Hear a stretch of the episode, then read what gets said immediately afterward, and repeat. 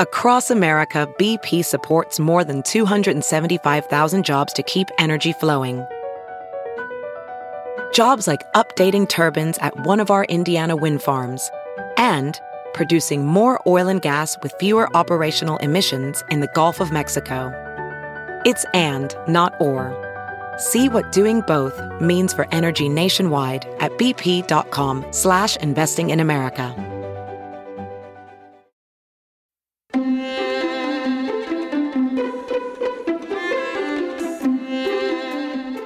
From the Jill Schwartz Memorial Library here in sultry Savannah, Georgia, this is Obscure, Season 4 An American Tragedy. I'm your host, your friend, your ear lover, your literary mansplainer in chief, Michael Ian Black, bundled up in the house. Got up, um, well, woke up at 8.30 this morning and then did the spelling bee for a little bit in bed and then fell back asleep till 10. Then Martha was like, hey, we should go out to breakfast. And then by that point, she was ready to go and I didn't want to delay her. So I, I got dressed without showering. And once I get dressed without showering, it's very difficult for me to then subsequently get into the shower. So this could be a day without showering, just bundled up in, in the Arctic southern temps uh, in my freezing house and unclean in every sense of the word. It's a weird thing living in the South you'd think, well, you, you just you're never going to be cold in the South because it's always hot here. Well, these old buildings with the single pane windows and you know temperatures get down to the 40s and 50s and you get chilly. I'm not gonna lie to you, I've been chilly since October here in the American South. Just just as chilly here as I am in northern climes.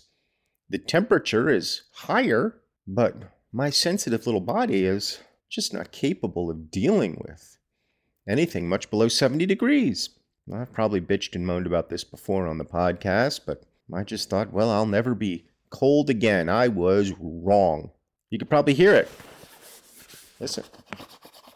That's my puffy vest. You know, and I'm trying to minimize the sound of the puffy vest by not moving around too much. But uh, yeah. New Year's is come and gone. We're now in 2024. I don't know how many years I've been doing this podcast.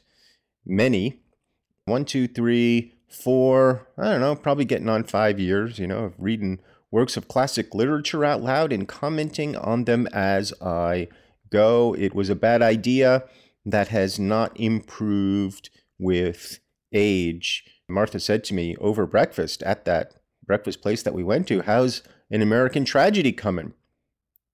And I said, Fine, fine, because I think that's about how it's going.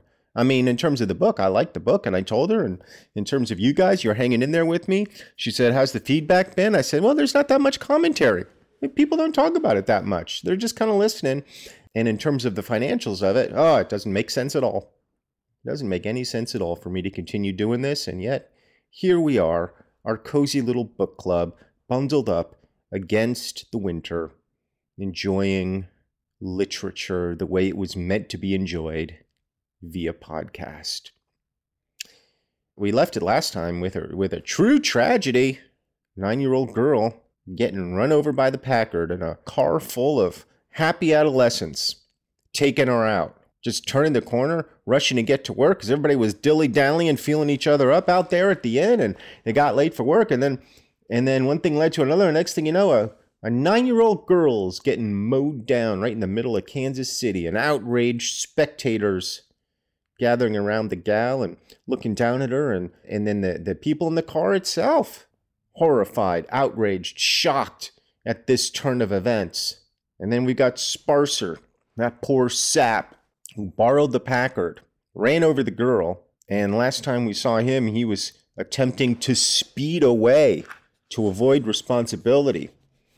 And uh, what happened? He, uh, he, he, he says given given the engine all the gas it would endure, he sped with it to the next corner beyond. So he went exactly one corner because you know it's trafficy there in Kansas City. Well, let's see what happens as we pick it up, chapter 19, an American tragedy.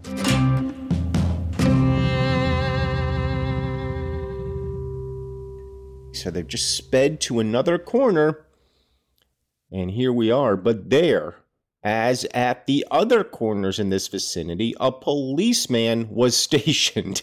well, yeah. We talked about this in the last episode. There's cops all over the place directing traffic, trying to get people from point A to point B. Well, Sparser just made this guy's day. You know how bored was that policeman standing there in the corner, you know, with his little paddle and going, you this way, you that way. Maybe he's got a little whistle, he's blowing it around. His dogs are probably tired of standing out there and uh, wondering what bad choices he made to get himself stationed on a corner in the middle of Kansas City telling automobiles which way to go, this and that. He probably doesn't even approve of automobiles. Probably wishes we just go back to horse and buggy. But then, out of nowhere, some kid crashes a car and he's Johnny on the spot. Policeman was stationed and having already seen some commotion at the corner west of him, had already started to leave his post in order to ascertain what it was. As he did so, cries of, Stop that car! Stop that car! reached his ears. And a man, running toward the sedan from the scene of the accident, pointed to it and called, Stop that car! Stop that car! They've killed a child! now, it is just a tiny thing, but you know, some sometimes authors overuse the exclamation point, you know, and stop that car, stop that car, they've killed a child. Each of those little sentences ending with a period. You'd think you got a guy running, screaming at a policeman to stop the car, stop the car. Then just the, the, the message itself, they've killed a child. All of it seems like it deserves a certain amount of exclamation marks, but nope, not even a one.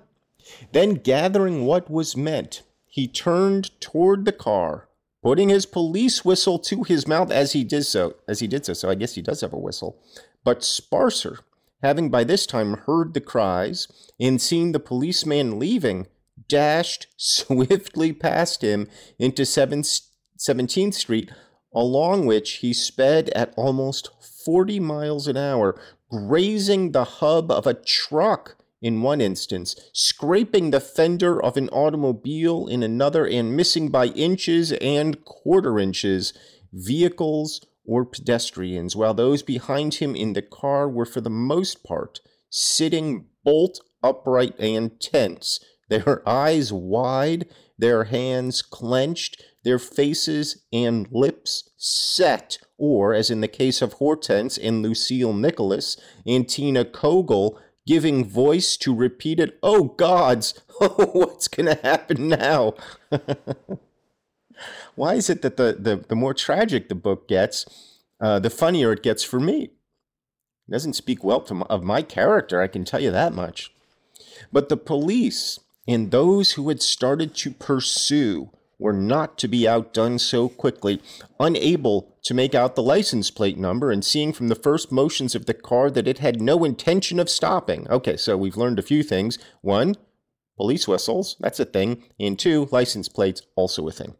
Seeing the first motions of the car that it had no intention of stopping, the officer blew a loud and long blast on his police whistle.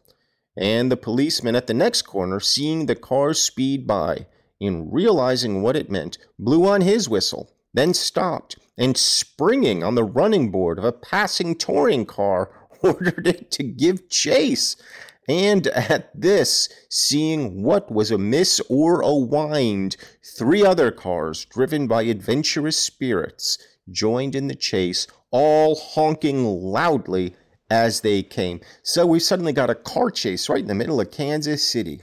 How exciting. Sort of a Buster Keaton esque, Charlie Chaplin type Keystone Cops, pure as the driven snow car chase.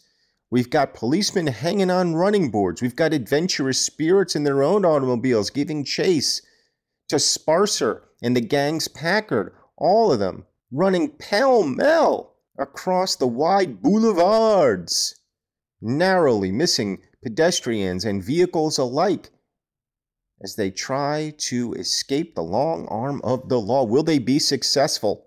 But the Packard had far more speed in it than any of its pursuers. And although for the first few blocks of the pursuit there were cries of stop that car, stop that car, these which with parenthetically speaking exclamation marks So who knows? Still, owing to the greater, the much greater speed of the car, these soon died away, giving place to the long, wild shrieks of distant horns in full cry. So it sounds like maybe he's escaped the his immediate predicament, which is the dead girl lying in the middle of the road. But I mean, how? I mean, you know, is he really going to escape? It seems very unlikely at this point. I mean, for one thing, everybody there's witnesses, tons of them. They're all going to be able to describe the car. The car now is is nicked and dented and and beat up from grazing the various hubs of trucks and fenders of passing automobiles, not to mention the indentation from a girl, probably, you know, somewhere on the car. I don't know. I don't know where exactly they struck on the car they struck the girl or where in the car struck her, but, you know, there's probably going to be some marks or dings or something from it. And then, you know, and then you've got everybody in the car wondering what to do. What are they going to do? They're going to give up Sparser? They're going to turn on each other. Is this going to be a Lord of the Flies thing? Is it going to be the first one to confess gets off the easiest? Who knows? Who knows? I mean, look, the the the the the, the people in the car, other than Sparser, cannot be rightfully accused of doing anything wrong, and they're hardly accomplices to the crime. I mean, Sparser took off before anybody was able to do anything. So I think the burden of this, legally speaking, is going to fall pretty heavily on Sparser. And yet, if I was in the car, I'd be worried about my own hide too. Sparser, by now having won a fair lead and realizing that a straight course was the least baffling to pursue, turned swiftly into McGee, a comparatively quiet thoroughfare along which he tore for a few blocks to the wide and winding Gillham Parkway, whose course was southward.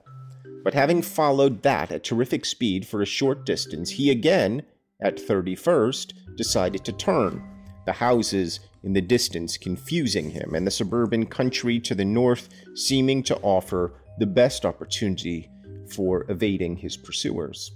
And so now he swung the car to the left into that thoroughfare, his thought here being that amid these comparatively quiet streets, it was possible to wind in and out and so shake off pursuit, at least long enough to drop his passengers somewhere and return the car to the garage.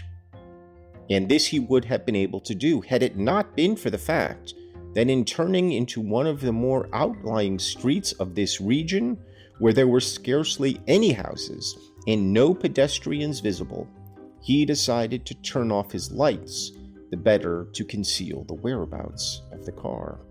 Then, still speeding east, north, and east and south by turns, he finally dashed into one street where, after a few hundred feet, the pavement suddenly ended.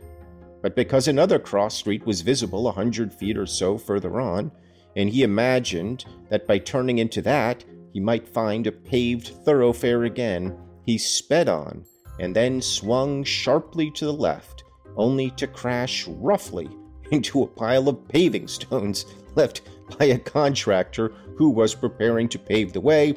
In the absence of lights, he had failed to distinguish this, and diagonally opposite to these, lengthwise of a prospective sidewalk, had been laid a pile of lumber for a house. So he's, I mean, he might even get airborne here. This is a classic car chase of the 1920s variety. You know, just hapless boobs jouncing along in a car. I'm surprised none of them have fallen out of the car at this point. There's no seatbelts or anything. Somebody, somebody's going to get their head snapped off. Striking the edge of the paving stones at high speed, he caromed and all but upsetting the car, made directly for the lumber pile opposite into which he crashed only instead of striking it head on, the car struck one end, causing it to give way and spread out. Well, what does that mean? Oh, I guess the lumber pile. But only sufficiently to permit the right wheels to permit high upon it and so throw the car completely over onto its left side in the grass and snow beyond the walk. Then, there, amid a crash of glass in the impacts of their own bodies, the occupants were thrown down in a heap forward and to the left. All right, let's just try to picture this scene. He's going he's he's driving at high speeds through Kansas City turning this way and that, trying to evade his pursuers. He turns onto a quiet residential road. He cuts the lights. He makes a sharp left, distinguishing a thoroughfare there in the distance. The pavement has ended.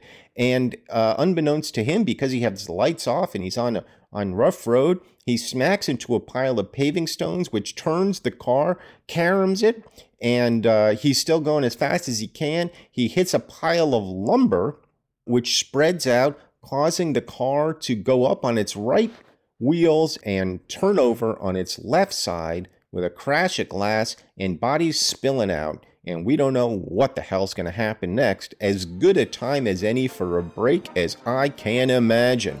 Take a break, and then we will collect ourselves and see the state of our young adolescent murderers.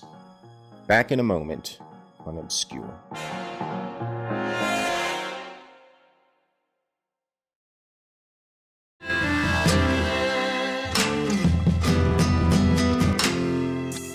Back on Obscure, Blood in the Snow, we've got a passel of passengers. Is that good or bad that I said passel of passengers? I'm going to say good.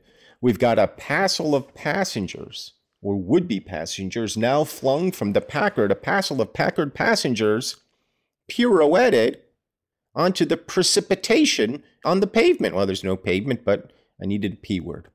Okay the occupants were thrown down in a heap forward and to the left. What happened afterwards is more or less of a mystery and a matter of confusion, not only to Clyde, but to all the others. For Sparser and Laura Sipe being in front, were dashed against the windshield and the roof and knocked senseless. Sparser, having his shoulder, hip, and left knee wrenched in such a way as to make it necessary to let him lie in the car as he was until, an ambulance arrived. He could not possibly be lifted out to the door, which was in the roof as the car now lay. Okay, the door is in the roof, okay? And in the second seat, Clyde, being nearest the door to the left and next to him, Hortense, Lucille Nicholas, and Ratterer was pinioned under wouldn't, wouldn't you say were? They were? Oh, oh, oh, oh, I see, I see. And in the second seat, Clyde, being nearest the door, and next to him, Hortense, Lucille, Nicholas, and Ratterer, was pinioned under. So Clyde was pinioned, and yet not crushed by their combined weights.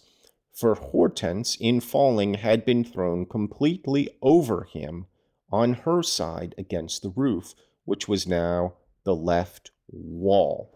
Okay, so she's over him, she's under him, she's over him against the roof, which is the left wall, and Lucille, next above her, fell in such a way as to lie across Clyde's shoulders only, while Ratterer, now topmost of the four, had, in falling, been thrown over the seat in front of him.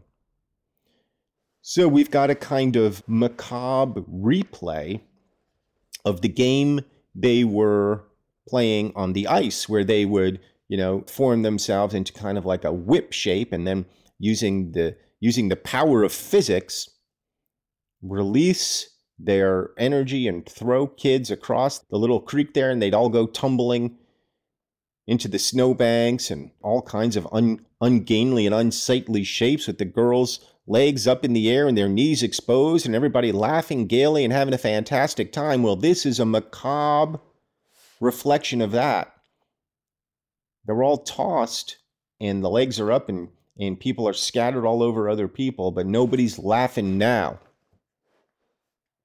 It's trouble and pain and maybe blood and maybe uh, maybe uh, maybe uh, compressed vertebrae. I don't know.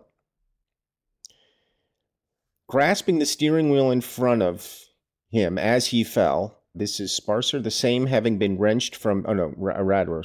Sparser's hands, he had broken his fall in part by clinging to it. But even so, his face and hands were cut and bruised, and his shoulder, arm, and hip slightly wrenched, yet not sufficiently to prevent his being of assistance to the others. For at once, realizing the plight of the others as well as his own, and stirred by their screams, Ratterer was moved to draw himself up and out through the top or side door, which he now succeeded in opening, scrambling over the others to reach it. Okay, so Ratterer himself, like the others, is uh, is beat up, dinged up, injured, amiss, and marred, but he manages to get the door open, gets himself out. So he's the first one out. Once out, he climbed upon the chassis beam of the toppled car and, reaching down, caught hold of the struggling and moaning Lucille, who, like the others, was trying to climb up but could not. And exerting all his strength and exclaiming, Be still now, honey, I got you. You're all right. I'll get you out. He lifted her to a sitting position on the side of the door, then down in the snow, where he placed her and where she sat crying and feeling her arms and her head. And after her he helped Hortense, her left cheek and forehead, and both hands, badly bruised and bleeding, but not seriously, although she did not know that at the time. She was whimpering and shivering and shaking, a nervous chill having succeeded the dazed and almost unconscious state which had followed the first crash. So she's in shock We've got Ratterer out. We've got Lucille out. We've got Hortense out. Um, Hortense bleeding and in shock. We've got trouble. With a capital T that rhymes with P, that stands for Packard. At that moment, Clyde, lifting his bewildered head above the side door of the car, his left cheek, shoulder, and arm bruised, but not otherwise injured, was thinking that he, too, must get out of this as quickly as possible. A child had been killed, a car stolen and wrecked. His job was most certainly lost. The police were in pursuit and might even find them there at any minute. And below him in the car was Sparser, prone where he fell, but already being looked to by Ratterer. And beside him, Laura Sipe, also unconscious. He felt called upon to do something, to assist Ratterer, who was reaching down and trying to lay hold of Laura Sipe without injuring her. But so confused were his thoughts that he would have stood there without helping anyone had it not been for Ratterer, who called most irritably, Give us a hand here, Clyde, will? Let's see if we can get her out. She's fainted. And Clyde, turning now, instead of trying to climb out, began to seek to lift her from within. Standing on the broken glass window of the side beneath his feet and attempting to draw her body back and up off the body of Sparser. So, he, so they're outside the car. He's inside the car, trying to trying to get her off Sparser and lift her, help lift her up and out of the car. She's unconscious. Ratterer unconscious below her, and no, it's just a it's just a mess. But this was not possible, meaning getting her up and off Sparser. She was too limp, too heavy. He could only draw her back off the body of Sparser and then let her rest there between the second and first seats on the car's side. Yes, I think that's probably best. Let's let the medical personnel come with their jaws of life and their gurneys and their neck braces and make sure that she's going to be all right without, you know, doing too much to uh, to unsettle her where she is. Yeah, you get her off Ratterer, but you know, hopefully she's not dead. Hopefully is not dead. We don't need three dead in this car wreck, the little girl and those two. But who knows? We'll see. But meanwhile, at the back, Hegglund, being nearest the top and only slightly stunned, had managed to reach the door nearest him and throw it back. Thus, by reason of his athletic body, he was able to draw himself up and out, saying as he did so, Oh, Jesus, what a finish! Oh, Christ, this is the limit! Oh, Jesus, we better beat it out of this before the cops get here. better, nothing to do but run. I mean, look, Hegglund, far be it from me to give you advice but I don't think it's going to take very long for the coppers to catch up with you. Once they figure out whose car it is, and who Sparser is, and who Laura Sipe is, and where everybody works, it's only going to be a matter of minutes before they descend on the hotel and arrest the whole lot of you. And even if you don't go to work, I mean, you know, there's going to be a pack of boys missing from the bellhop station, and it's not going to take them long to get wind of that. And then the next thing you know, you're all getting hauled off down to the police station. Any way you look at it, you're fucked, Hegglund. There's no point in running. In fact, it's just going to make it worse. At the same time, however, seeing the others below him and hearing their cries, he could not contemplate anything so desperate as desertion. Instead, once out, he turned and making out Maida below him, exclaimed, Here, for Christ's sake, give me your hand. We got to get out of this, and damn quick, I tell you. Then turning from Maida, who for the moment was feeling her wounded and aching head, he mounted the top chassis beam again, and reaching down, caught hold of Tina Kogel, who, only stunned, was trying to push herself to a sitting position while resting heavily on top of Higby, but he, relieved of the weight of the others, was already kneeling and feeling his head and face with his hands. Give me your hand, Dave, called Hegglund. Hurry, for Christ's sake. We ain't got no time to lose around here. You heard? Christ, we got to get out of here. I tell you, I see a guy coming across there now, and I, I don't know whether he's a cop or not. He started to lay hold of Higby's left hand, but as he did so, Higby repulsed him. He exclaimed, Don't pull.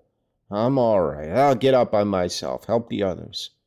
And standing up, his head above the level of the door, he began about he began to look about within the car for something on which to place his foot.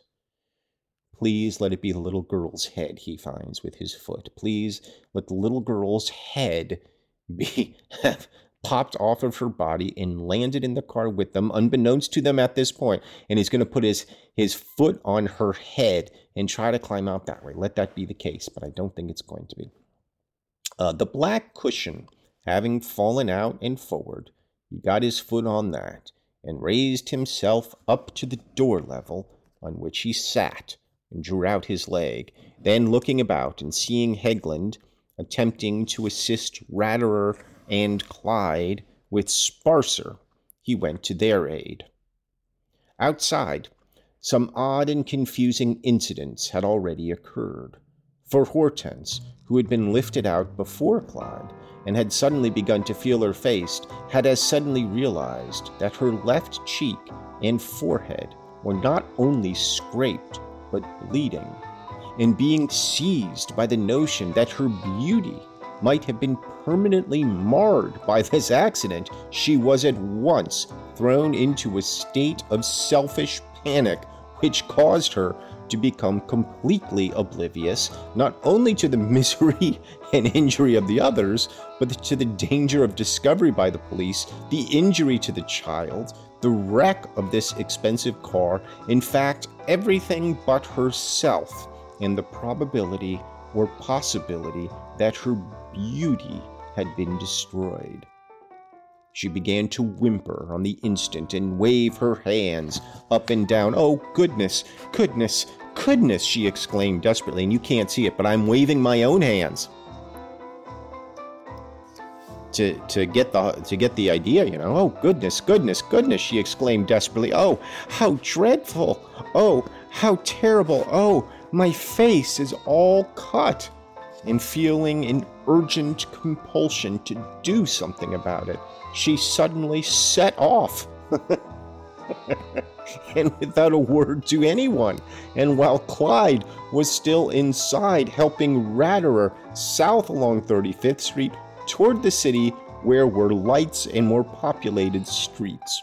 Her one thought was to reach her own home as speedily as possible in order that she might do something for herself. Well, tragedy so often reveals character, does it not? And while we did not think very highly of Hortense before this, After this, I would say we we probably think even less. But we've got Clyde there, you know, trying to do the right thing, I think. His missionary upbringings finally kicking into gear. And we've got the rest of the crew also trying to help and assist each other. Only Hortense has fled the scene in panic, in blind panic and shock. She is she is not made of strong enough stuff to deal with this sort of adversary. Adversity. I don't know how many people are. I mean, I think most of us kind of know what to do in these situations. We we stay put, we help each other.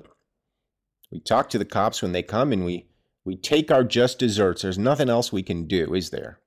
You know, it's just a tragic accident and you know, there's going to be some penance to pay. Probably more from Ratterer than anybody else, but Hortense isn't concerned about that. Her only thought at this minute is, by God, what if I get a scar across my forehead and cheek? What if, what if my beauty is forever marred? Well, you and I know that would be the best thing that could possibly happen to her. You know, get her to grow up, get her to start walking the straight and narrow, not stop relying on her looks so much. Start relying on that big, beautiful brain she's gotten in her skull that to date has been too filled with images of powder puffs and little fur coats and pocketbooks and all the rest of it. Well, we'll leave it there. You know, the gang is in trouble. They're in it together, except for Hortense, who doesn't care about anybody but herself. But she's in shock, you know.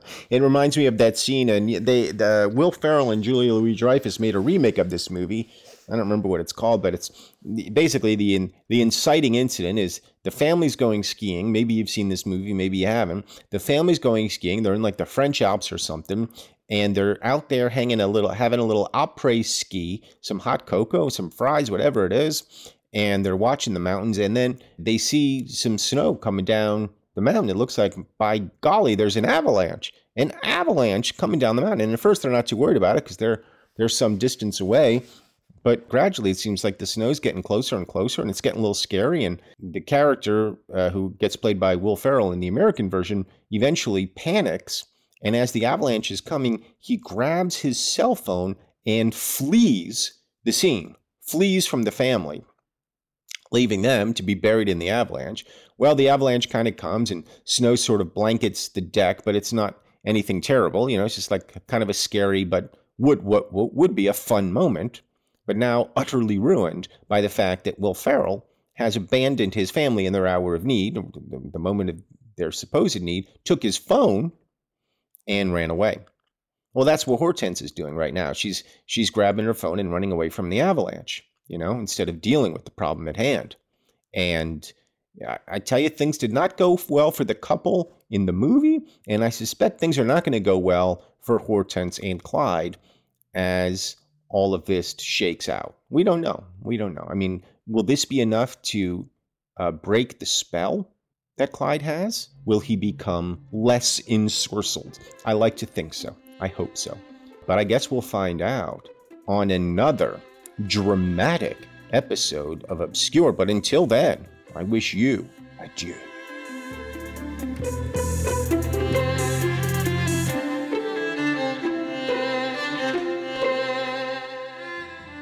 This season of Obscure is produced by me, Michael Ian Black, and the great Robin Lynn. Our theme song is by Craig Wedren. We rely on you, the listeners, for support. So please go to patreon.com slash Michael Ian Black, sign up. There's all kinds of fun stuff. There's goodies. You could join the book club where we get together, we talk about the book that we're reading.